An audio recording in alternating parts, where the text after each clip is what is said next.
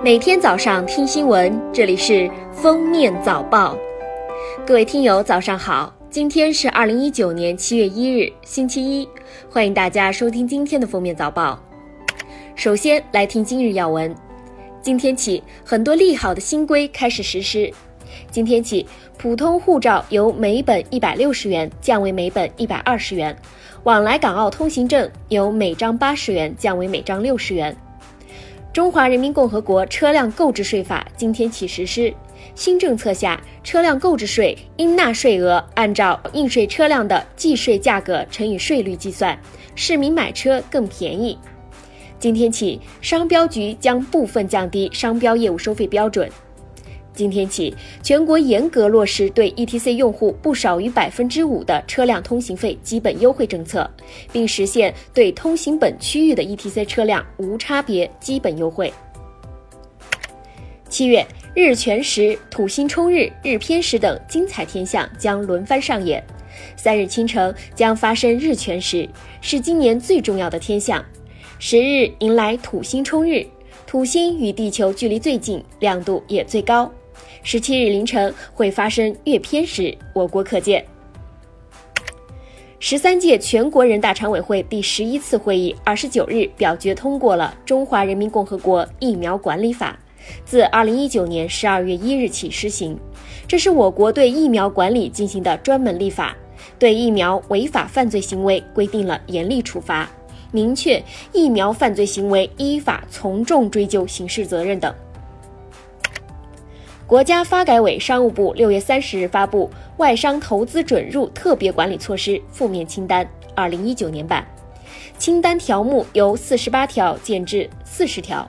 同日发布的《自由贸易实验区外商投资准入特别管理措施负面清单（二零一九年版）》，条目由四十五条减至三十七条。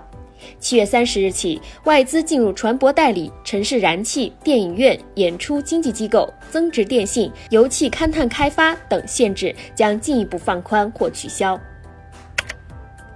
日前，湖南新晃一中操场埋尸案备受关注。六月三十日，湖南省检察院通报，怀化市检察院和新晃县检察院已应要求，依法派员提前介入案件的侦查工作，了解案情，引导侦查。检察机关表示，将严格依法履行法律监督职责，密切关注跟踪，坚决支持案件侦查。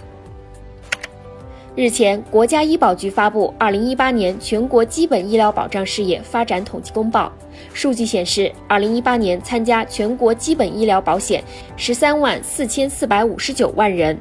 参保率稳定在百分之九十五以上，基本实现人员全覆盖。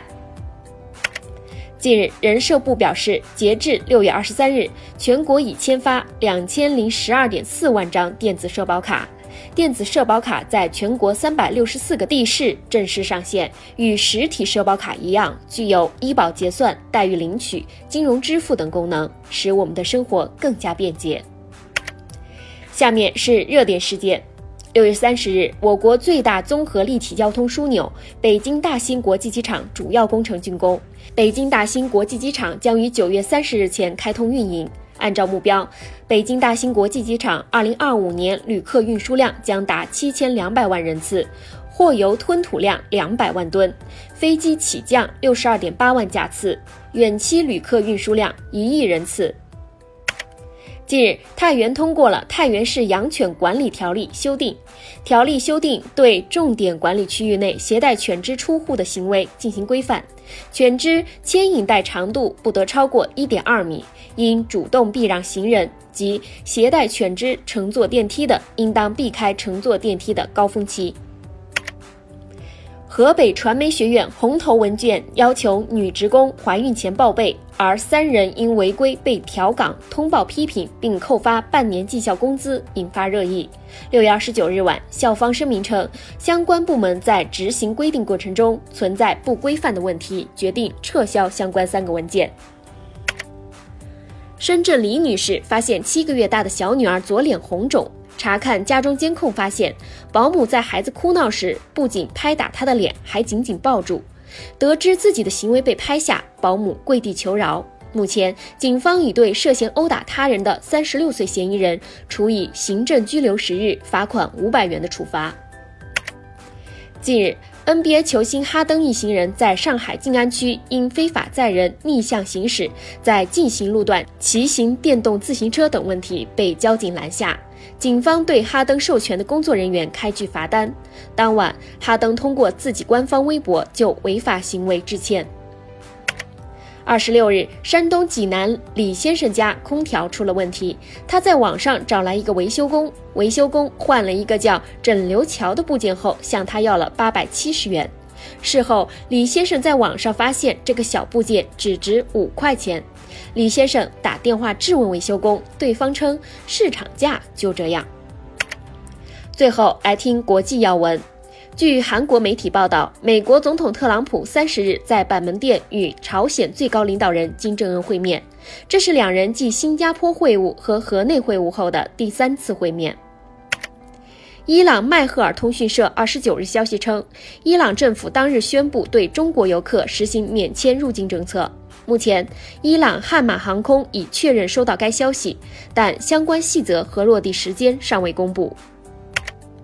日本三十日正式退出国际捕鲸委员会，定于七月一日重新开始商业捕鲸，捕捞范围限于日本领海和专属经济区。山口县、下关市、北海道串路市当天将分别派出多艘捕鲸船开始商业捕鲸。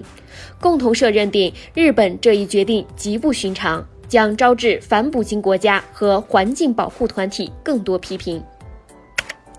近日，《华尔街日报》刊发报道称，苹果公司正在向其在美国本土的最后一条产品生产线——高端台式电脑 Mac Pro 生产线向中国转移。知情人士表示，中国代工厂与苹果在亚洲其他供应商关系密切，相比把零部件运往美国组装，将生产线转移至中国可能大大降低成本。据统计，二零一七年全球男士化妆品市场规模达五百七十七亿美元，据预测，到二零二三年将达到七百八十六亿美元，约合人民币五千四百亿元。社交媒体是推动男士美容发展的一个重要因素。数据显示，英国约百分之二十男性经常化妆，其中约百分之一每天都化妆。感谢收听今天的封面早报，我们明天再见。本节目由封面新闻和喜马拉雅联合播出。